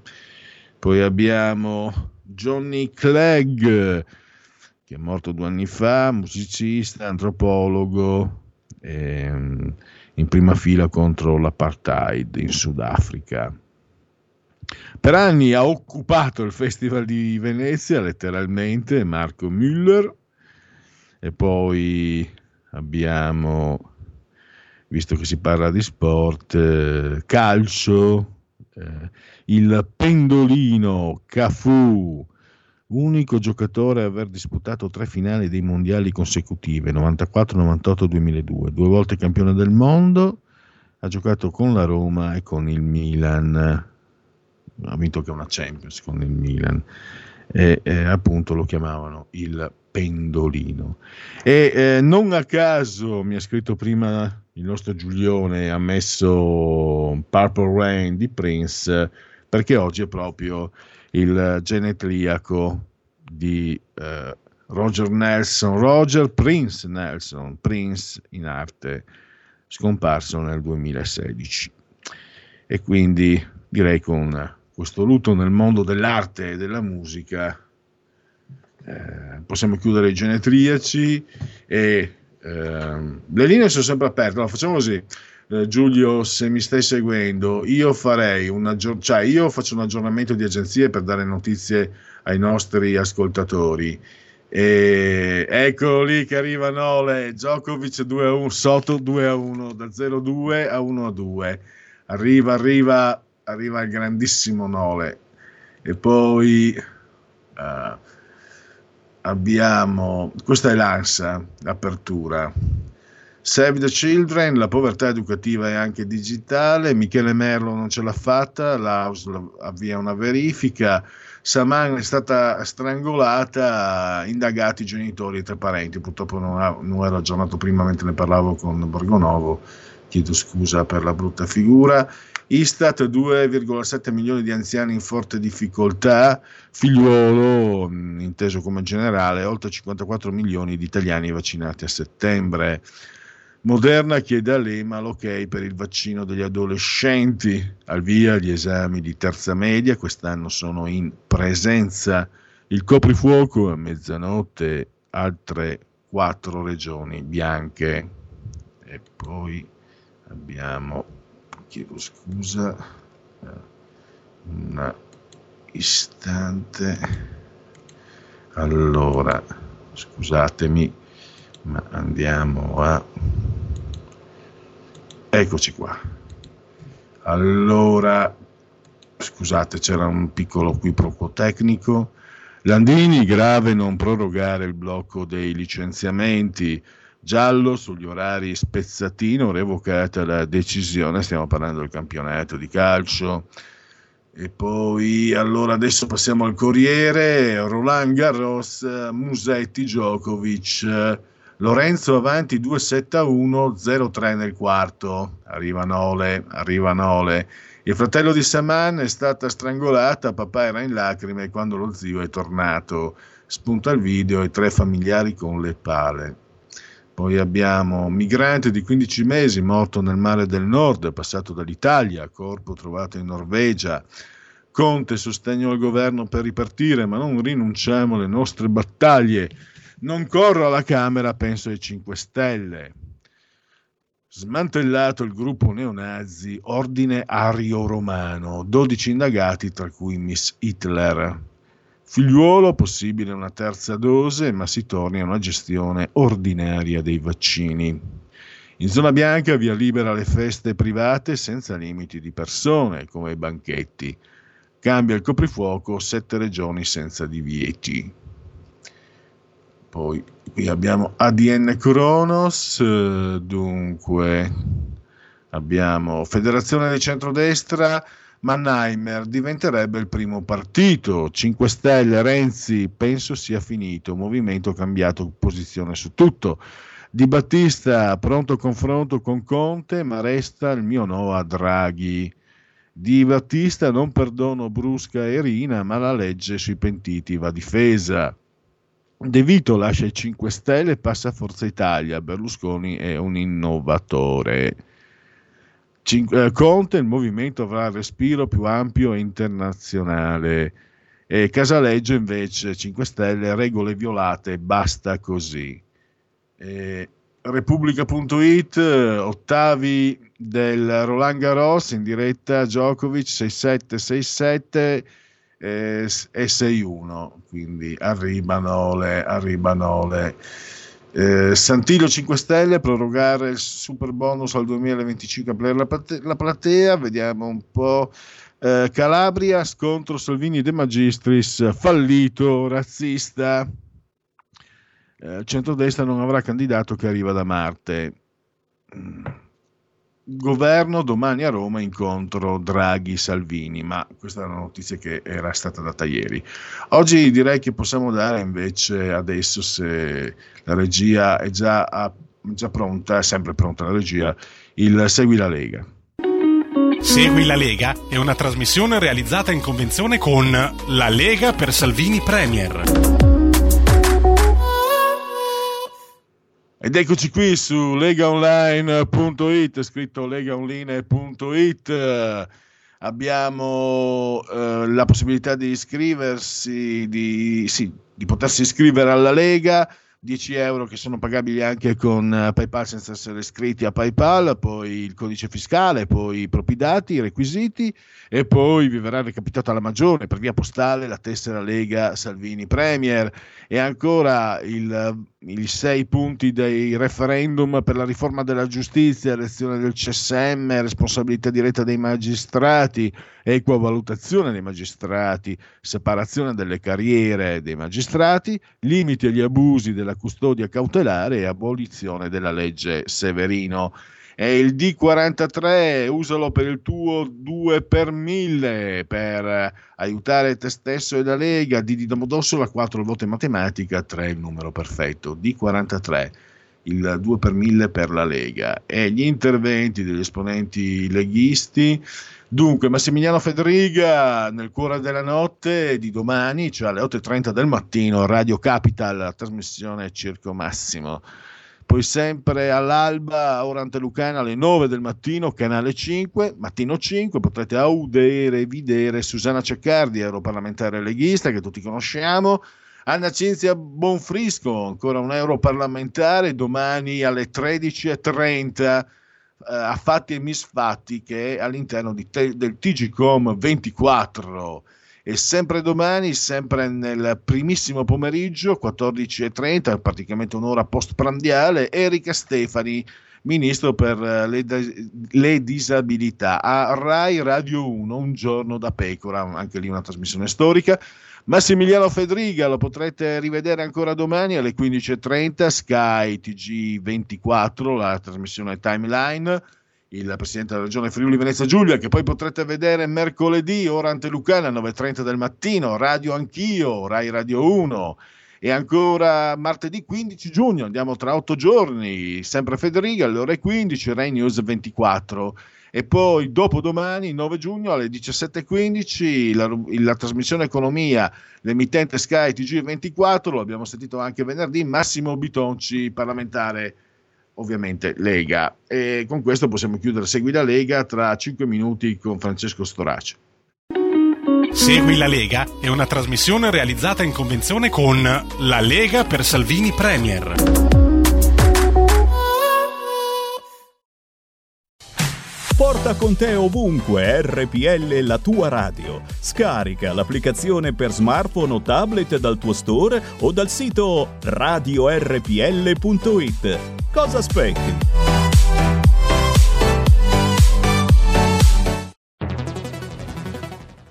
Andrea Rognoni è lieto di annunciare l'uscita del suo ultimo libro, Il pensiero leghista, storia e prospettive delle idee della Lega, edizioni Italia Storica. Acquisto a soli 18 euro. Richiedetelo al vostro libraio o scrivete a italiastorica-hotmail.com o chiama il numero 333 38 36 198. Stai ascoltando RPL. La tua voce libera, senza filtri né censura. La tua radio.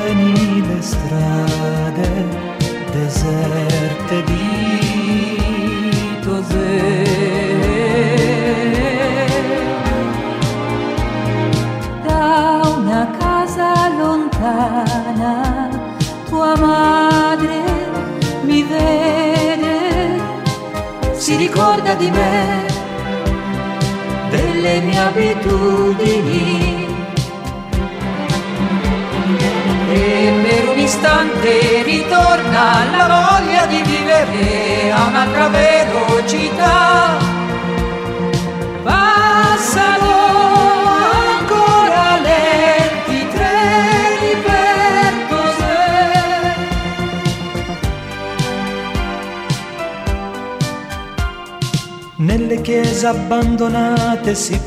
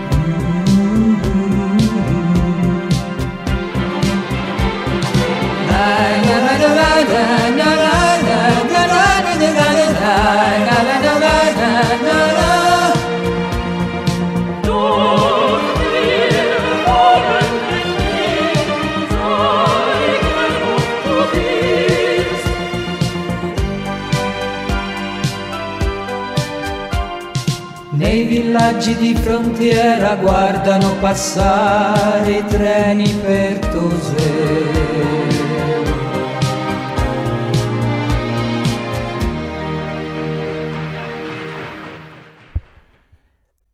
Battiato e Alice i treni di Teseur. Ridiamo la linea a Pierluigi Pellegrini. Ecco, credo mh, sia già in collegamento nel caso Sì, eh, te lo senta. confermo. Allora, eh, ringrazio davvero e saluto eh, Francesco Storace che non ha bisogno di presentazioni. Oggi qui nella veste di direttore vicario del Tempo ai nostri microfoni. come Benvenuto state? Storace, grazie per, essere- per aver accettato il nostro Come invito. state? Come state? Si sopravvive. Come dico io, si invecchia serenamente. Allora, Ecco. eccoci qua. Ecco. Eh, Storace, io partirei proprio dal, dal- dal suo giornale, il suo editoriale, Belli Ciao.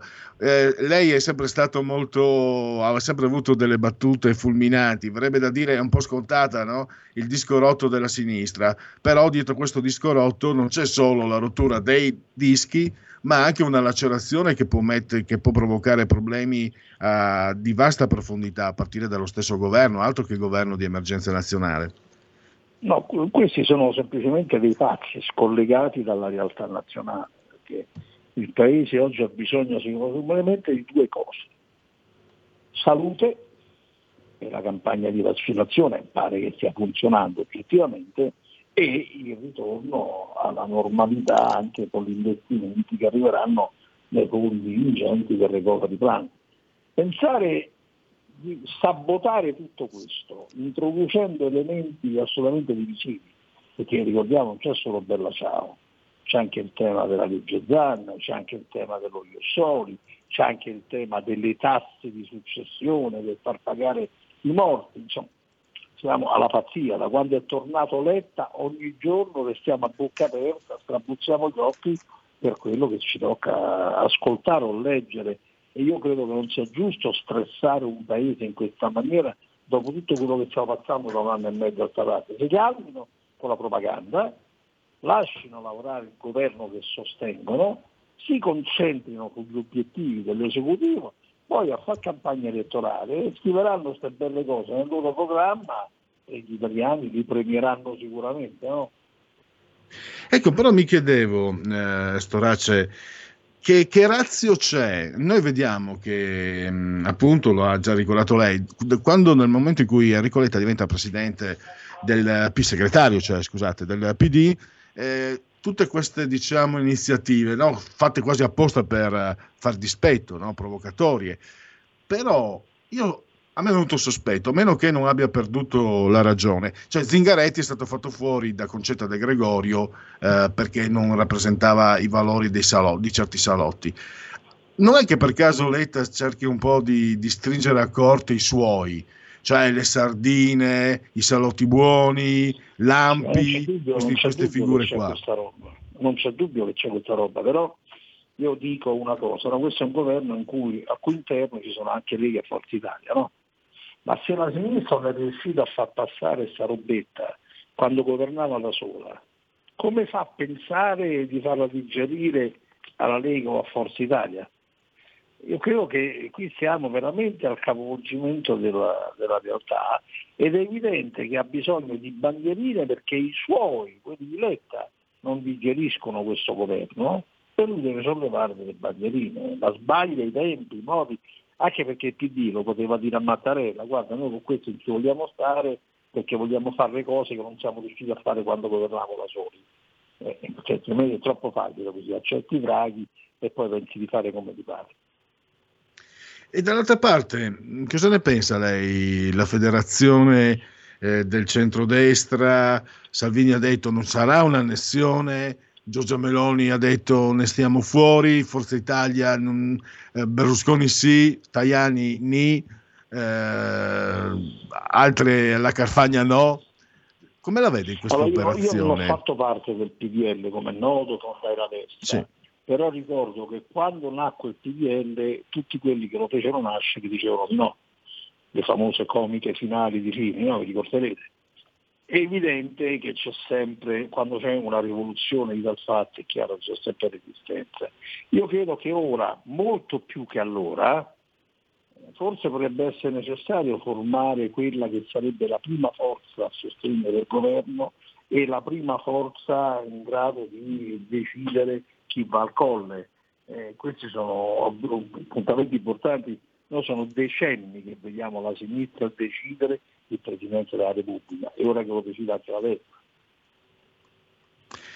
Ma storicamente, eh, io mi ricordo, cioè, mi ricordo, di aver letto insomma, la, la fusione provata, cercata ai tempi di Nanni, PC, PSI, eh, poi tutto sommato anche la fusione eh, che vediamo adesso, insomma, no? Margherita, eh, PDS, DS, PD eh, e anche il PDL poi fece perdere voti, no? all'epoca poi rimanendone fuori eh, guadagnò un po' più la Lega, poi ci fu mm. lo scandalo Belsito per cui la Lega retrocedette, ma queste fusioni non rischiano di far perdere consensi perché disperdono diciamo, l'identificazione di, di certe fasce di elettori? Beh, oddio, intanto è una mossa politicamente avveduta perché comunque dà un segnale di unità rispetto a un centro-sinistra che non riesce nemmeno a stabilire le candidature unitarie, perché non ci sono solo i sindaci su cui sono divisi, ma anche quelli che saranno i collegi del Parlamento. No?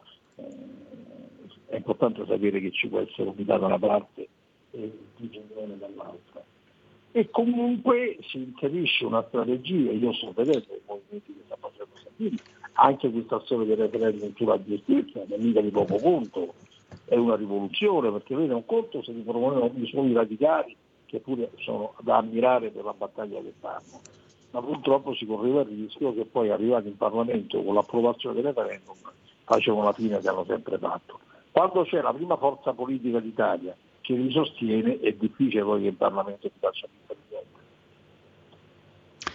E ne ha fatto cenno prima, mi incuriosisce perché no, è una cosa per chi segue la politica che è un pochino è, può sembrare sfiziosa in realtà poi abbiamo visto come l'inquilino del Quirinale decida dai tempi di, di Scalfaro decida parecchio al di fuori e oltre la Costituzione ma quella è la mia opinione come vede questa corsa a, um, al Quirinale appunto. Si dava già per scontato Mario Draghi, però vediamo che a sinistra non sono tanto contenti no? di avere magari un Presidente della Repubblica che se fosse diciamo sospinto anche dalla Lega eh, magari non, non, potrebbe essere insomma quello, non potrebbe fare quello che a mio avviso fa Sergio Mattarella che nel 2018 eh, ne ha combinate. Lei stesso mi sembra ha avuto dei problemi per aver criticato, non eh, vilipeso, per aver esposto delle critiche. no, io Siamo in una situazione... eh, e tra l'altro la sua origine politica, Francesco. eh, siete sempre stati attaccati per la, la questione del presidenzialismo. Qui abbiamo un presidenzialismo nascosto che secondo me è anche un po' truffaldino nei confronti da- della democrazia e della trasparenza. Questo- questa è un'opinione mia. Allora, intanto diciamo che i problemi li ho avuti con Napolitano, non con Mattarella. ah, mi, perdoni, nove anni- oh, mi ha fatto fallo la, la- la memoria. Nove anni di processo e poi assolto sono stato io, quindi da questo punto di vista ne sono orgoglioso. Che dire, eh, certo che c'è il tema della truffa al popolo, perché c'è il presidenzialismo di fatto, no? per tutto lo decide il Quirinale e sarebbe ora allora di andare direttamente all'elezione popolare del capo dello Stato. Ma detto questo, il tema Draghi al Colle è un tema che sicuramente c'è nel dibattito, ma se io posso esprimere una mia personalissima opinione, io vedrei Draghi per in pista quando scadrà nel 2006 il mandato, nel 2000, scusate, 26 il mandato del Presidente dell'Unione Europea. Lì potrebbe andare a difendere l'Italia, molto più efficacemente che dal Quirinale. Però queste sono cose che vedranno i partiti. Io Draghi, Presidente dell'Unione Europea, mi metterei la firma subito.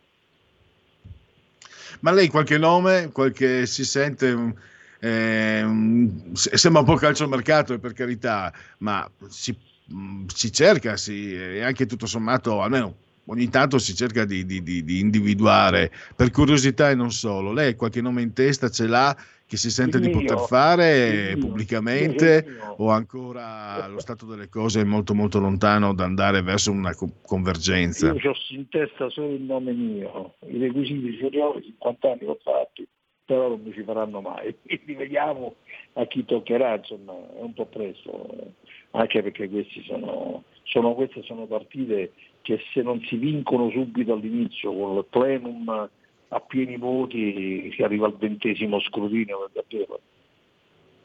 Non ho capito. C'è un Parlamento E- troppo lacerato. Un altro punto che traggo dal suo editoriale, eh, Storace, eh, lei ha parlato della strumentalizzazione fatte sul povero ragazzo che si è tolto la vita, Said Visin, e ha ricordato una notizia che io ho visto veramente, eh, mi ha anche stupito no? che sia passata assolutamente eh, quasi nascosta, per me gravissima, una, un esponente di Fratelli d'Italia a Torino eh, in campo contro la droga e quindi già per quello per me, eh, per come la penso io sulle droghe, è già solo per quello una persona da sostenere senza se senza ma, aggredita da 30 africani, picchiata, aggredita, credo di aver visto anche delle immagini. Silenzio, lei ne ha parlato meritevolmente sul- nel suo editoriale, ma una ragazza impegnata contro la droga, picchiata e non dice niente a nessuno. Non solo, io fatto anche un altro esempio in quell'articolo, quello che è stamane sul tempo. Proviamo a immaginare cosa sarebbe accaduto a parti rovesciate. Se fosse stato un africano circondato e picchiato da 30 italiani. Si sarebbe giustamente insorto il mondo. E perché questa ragazza no? Questa è una dimostrazione amara, eh, fatta proprio. Purtroppo è un paese in cui non si riesce più a ragionare seria- seriamente e serenamente. Ma come si, arriva, come si è arrivati? Lei, appunto, giornalista, politico, ministro, parliamo- presidente della Regione Lazio, tanti, diciamo, ha avuto delle prospettive differenti ed è stato uno dei protagonisti, diciamo, della, della nascita della Seconda Repubblica. Come si è arrivati a questo stato delle cose, anche dal punto di vista mediatico? Io non, non ricordo, insomma, francamente, non no, sono molto distante da lei come età, non ricordo di aver visto situazioni così beh questo che abbiamo appena detto non è certo il potere è sempre nascosto ha sempre cercato di tenere nascoste certe cose rossa. Perché poi vedete la destra in questo paese è andata al governo, ma mai al potere. Questa è la vera differenza. Noi abbiamo una destra che è stata attenta, nonostante quello che dicono i nostri avversari, a non violare le regole quando andava al potere, perché appunto restava solo al governo. al potere ci rimaneva la sinistra, con i suoi uomini, la sua massiccia autorizzazione, basta pensare quello che è accaduto in magistratura, insomma, no? eh, non devo raccontarlo io quello che è venuto alla luce dopo eh, le rivelazioni di Palamara, lo stesso tipo di Giallusti, oltre che le intercettazioni. C'è un paese che è stato fatto prigioniero dalla sinistra e quindi quando arrivi al governo non è detto che coincida col potere. E, questi referendum portati avanti, lei ha, sì, ha espresso parere favorevole. E i detrattori hanno detto, cioè a dire la verità l'ha detto Gianni Letta, ma è segretario del PD, quindi è importante anche quello che dice lui in qualche maniera. Ha detto, ma no, è una pratica troppo lunga, si va per le lunghe, poi non è efficace, quindi eh, quasi come insomma il referendum per Letta, eh, i referendum sono completamente inutili. Eh, lei appoggia, mi sembra sia, si è espresso favorevolmente, ma le previsioni, cosa può nascere? Può nascere quella rivoluzione che, mm, che lei vide da, da, da protagonista no? Nel, con i referendum di segni, anche lì c'era un referendum sulla responsabilità oggettiva dei magistrati che però è andato un po' disatteso, mi sembra. Allora, io credo che eh, una volta avviata la raccolta delle firme, che sarà massiccia, credo che ci diano tutte le condizioni, sul cavallo del referendum vorranno salire molti. E sarà un bene, eh, sarà difficile anche all'interno del PD resistere alla bontà dei quesiti, perché poi c'è un pezzo di garantismo anche da quelle parti. Eh, I referendum passeranno e i referendum rappresenteranno l'architrave della nuova Repubblica perché ci sarà finalmente un paese libero dai privilegi nella giustizia e della magistratura. Si restituirà il senso del servizio di giustizia alla nazione e io credo che questa sia una delle cose più importanti che si possano fare, perché se c'è giustizia c'è anche economia perché ci attraggono investimenti, perché un paese in cui non c'è giustizia non viene nessuno ad investire, è un paese che ha diritto finalmente a liberarsi degli sporchi giochi che abbiamo visto finora. Letta può dire quello che vuole, ci vuole troppo tempo. Certo, sono 70 anni che non si parla di riforma della giustizia come si vede, quindi il tempo ne è passato anche abbastanza. E su questo governo, eh, beh, sull'operato si è già espresso no, eh, positivamente, è un po' per tutti il miglior governo possibile, eh, ma dal punto di vista mediatico, Storace, eh, io non sto dalla parte mai, assolutamente, a parte che non è importante, io sto dalla parte della Lega, la RPL, ex Radio Padania, ci siamo capiti, no? Non sto dalla parte di Travaglio, però una certa convergenza, io vedo una condiscendenza da parte di testate come in Repubblica in primis, faccio anche i nomi, la stampa, il Corriere, una condiscendenza molto, molto scendiletto, priva di filtri critici, priva di, di, di, una, di analisi che permettano a me, prima di tutto lettore e cittadino, prima ancora che giornalista, di capire quello che sta succedendo. Certo, io come giornalista sono più fortunato, ho più tempo per approfondire e capire, ma il cittadino magari dovrebbe essere un po' più... Sta succedendo con Draghi quello che è successo con Conte, però con Conte abbiamo visto tantissimi errori e invece sinceramente mi sembra che con Draghi beh, l'operato del, del, generale figliuolo mi sembra che insomma sia universalmente riconosciuto come, come più che, molto più che eccellente. Però è pericoloso questo, questo essere piegati da parte della, dell'informazione italiana? Ma io tutto questo piegamento dell'informazione italiana non lo vedo. Eh, casomai vedo una forte distinzione all'interno della maggioranza di governo tra chi punta sempre e comunque sulla sinistra e vuole screditare il lavoro che può fare la destra al governo. Eh, ci vedo più faziosità in questo. Mm. Quindi eh, questa è eh, la, sua, la, sua, analisi.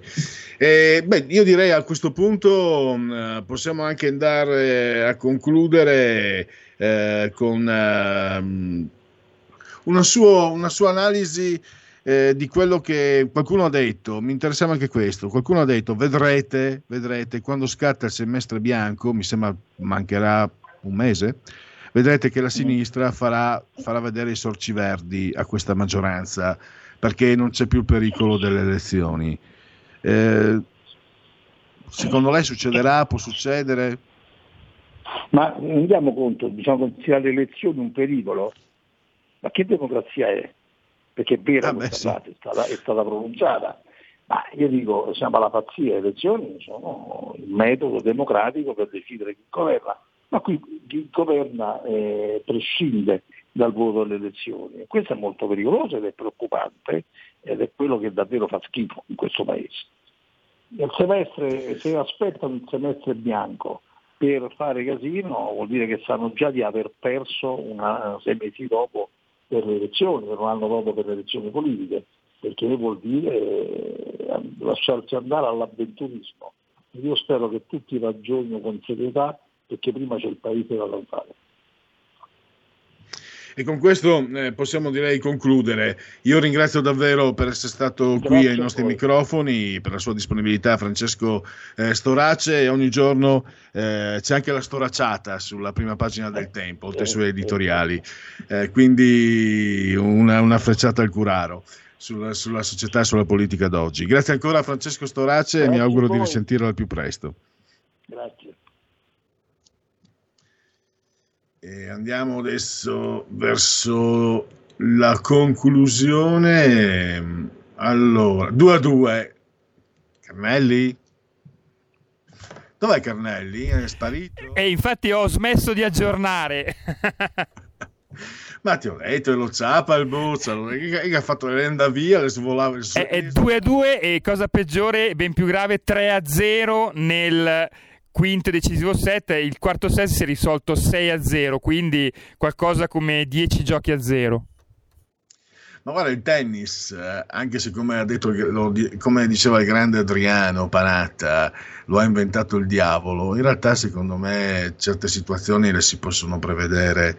Qui il ragazzo evidentemente, come diceva il mio amico, questo Lorenzo Musetti, deve essere veramente molto forte, molto, e Djokovic sulla sua esperienza, sulla sua resistenza, perché questi ragazzi hanno meno esperienza sui, sui 5 set, diciamo non ha opposto la resistenza per non perdere energie nei primi due, quindi li ha persi, e poi eh, aspettando che, ehm, che, succede, che succedesse invece una certa stanchezza nel ragazzo. Poi eh, intanto con, con- complimenti per aver mh, portato al quinto set uno come un fuoriclasse incredibile come Djokovic.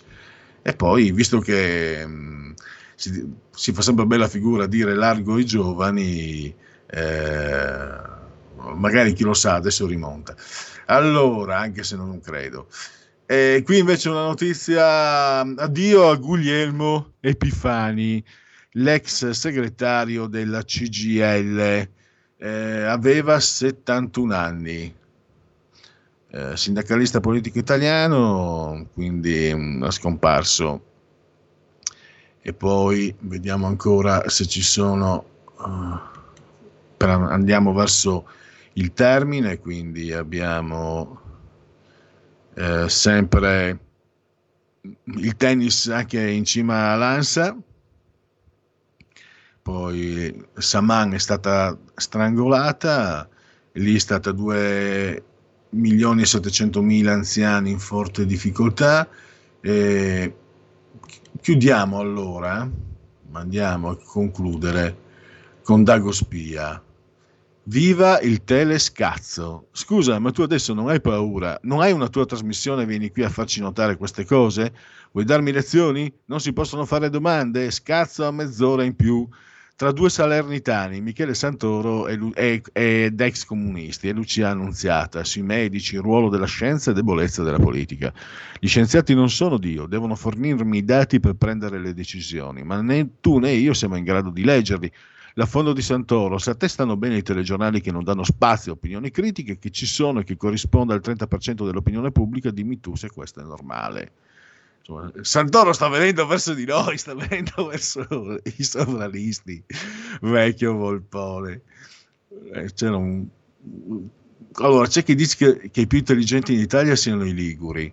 Ehm, altri Pertini diceva che sono molto intelligenti gli irpini perché hanno sangue ligure e, e si dicono cose anche diciamo mh, discriminatorie in questo senso nei confronti dei salernitani, cioè quelli che si considera più, più intelligenti degli altri. Allora, vedremo. Eh, secondo me l'ha uccisa strangolandola perché quando è venuta a casa non aveva nulla in mano. Il fratello minorenne di Saman Abbas ha raccontato ai carabinieri che lo zio Asnain Danish gli avrebbe confessato di averla ucciso la ragazza, poi avrebbe pianto molto.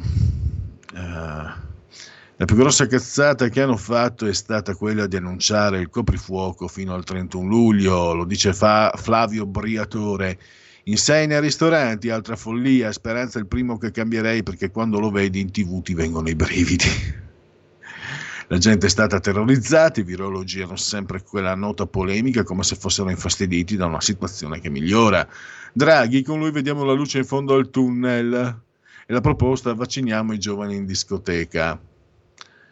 Ma vatta via dare culo, così si fa un regalo a Dazon senza ottenere nulla in cambio. Viperetta Ferrero, presidente della Sampdoria, rovescia il tavolo in assemblea di Lega e lo spezzatino delle partite che era stato approvato viene revocato. La proposta delle 10 partite di campionato spalmate su 10 orari differenti, inizialmente passata con 13 voti a favore su 19, è stata stoppata in seguito alle pressioni esercitate da alcuni presidenti. Scoppia il caso Lotito, proprietario di Lazio Salernitana.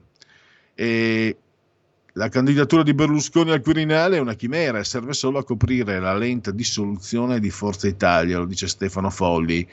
Brutaria per i media vaticani, il Papa preferisce la Gazzetta dello Sport all'Osservatore Romano. Ma eh, non è lui, pensavo preferisse Repubblica, visto che intervista Eugenio Scalfari in persona. Andiamo in chiusura, vi lascio nelle mani di Alessandro Marelli e della sua giustizia è fatta. Ringrazio il grande Giulio Cesare Carnelli assiso sulla tolla di comando in regia tecnica. Ringrazio tutti voi per aver scelto anche oggi RPL, la vostra voce, la vostra radio. Avete ascoltato il punto politico.